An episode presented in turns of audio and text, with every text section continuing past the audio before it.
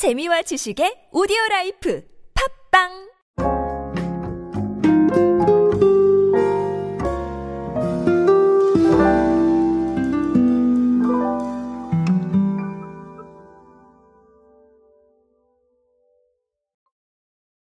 매출이나 실적 그리고 마케팅의 효과를 끌어올리는 것들 여러 가지 요소가 있을 수 있을 겁니다. 아, 그런 요소들을 트렌드에서 발견해서 또 반영을 하는 이런 부분들이 굉장히 중요하다고 할 수 있겠는데요.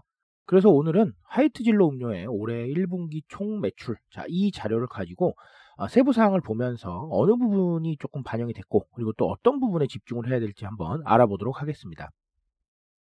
안녕하세요 여러분 노준영입니다. 디지털 마케팅에 도움되는 모든 트렌드 이야기들 제가 전해드리고 있습니다. 강연 및 마케팅 컨설팅 문의는 언제든 하단에 있는 이메일로 부탁드립니다. 자 말씀드린 대로 하이트 진로 음료의 올해 1분기 총 매출이 나왔습니다. 자 전년 동기 대비 30%가 늘어났고요. 영업이익은 116% 네, 크게 증가를 했다라고 공식적인 자료가 나왔습니다. 어, 여러 가지 사항이 있었는데 어, 일단은 하이트 진로 음료에서 직접 밝힌 내용으로는 어, 생수 부분의 석수와 그리고 음료 부분의 하이트 제로 0.00 그리고 진로 토닉 워터, 블랙보리 등 주력 제품이 고루 성장을 했다라는 걸 어, 요인으로 뽑았습니다. 어, 좀 보니까 이런 내용들이 있어요. 어, 무라벨 생수 페트 전환. 자, 이렇게 얘기가 나왔는데, 자, 요거는 뭐냐면 실제 1분기 전체 생수 페트 생산량의 52%가 무라벨 제품이다라고 어, 통계가 나와 있고요. 자, 그리고 무알콜 맥주 맛 음료 하이트 제로 0.00. 자, 요거는 올해 1분기 매출이 전년 동기 대비 145% 급증했다라고 아, 통계가 나와 있습니다. 어, 굉장히 많이 늘어난 거죠. 그쵸? 자, 그런 거고요. 어, 요거 같은 경우는 당류까지 없어요. 그래서 all free 컨셉트입니다. 자, 그리고 진로 토닉 워터도 올 1분기 매출이 전년 동기 대비 51%가 증가를 했다라는 거고요. 어, 요것도 제로 있죠. 예. 진로 토닉 워터 제로가 있는데 전체 매출의 23%에 달했다고 합니다. 어, 상당히 괜찮네요. 그쵸? 자, 어, 블랙보리 같은 경우도 1분기 매출이 전년 동기 대비 22% 신장을 했다라는 통계도 있습니다. 아, 그래서 지금 보면 골고루 성장을 했는데, 자, 한 가지 특징이 좀 보이죠. 지금 보면 하이트 제로. 자, 제로는 아까 제가 말씀드렸다시피 알콜도 없고, 당류도 없고, 그리고 토닉워터가 성장을 했는데, 그 중에서도 토닉워터가 제로. 자, 요 부분이 23%. 그리고 블랙보리도 그렇고요. 자, 뭡니까? 우리가 필건강 트렌드다. 자, 이 부분에 대해서 조금 생각을 해볼 필요가 있겠죠. 사실은 필건강 트렌드랑 연관되는 게 많습니다. 예를 들면 우리가 무언가 다 빼는 이런 부분들도 필건강 트렌드에 들어가고요. 그리고 healthy pleasure도 여기에 들어갑니다. 그래서 상당히 여러 가지가 있는데 어, 결국은 그런 겁니다. healthy pleasure의 특징도 어, 무언가 우리가 어, 좀 더 건강한 걸 찾기 위해서 대체 상품을 찾고 있는 거고요. 빼는 트렌드도 결국은 안 좋은 건 제거를 좀 해보자. 뭐 이런 느낌인 것 같고요.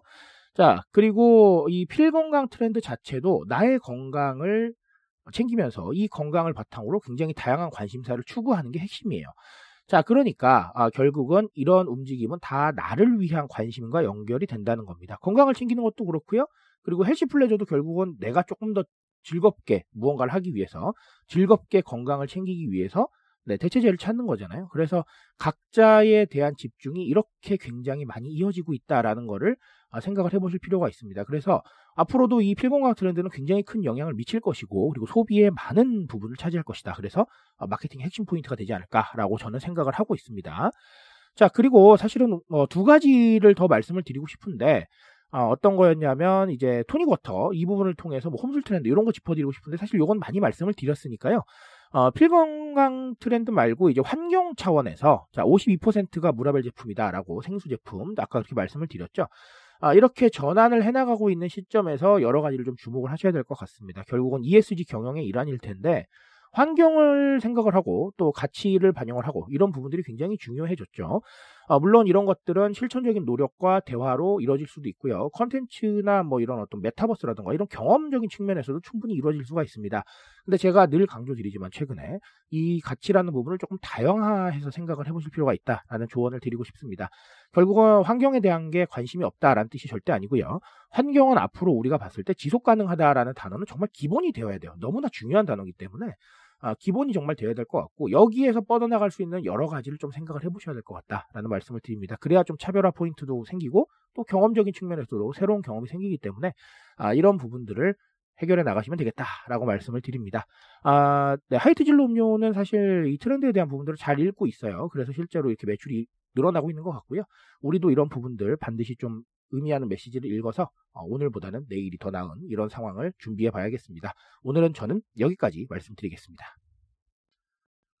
트렌드에 대한 이야기는 제가 책임지고 있습니다. 그 책임감을 위해서 열심히 뛰고 있으니까요. 궁금해 주신다면 언제나 뜨거운 지식으로 보답드리겠습니다. 오늘도 인싸 되세요 여러분. 감사합니다.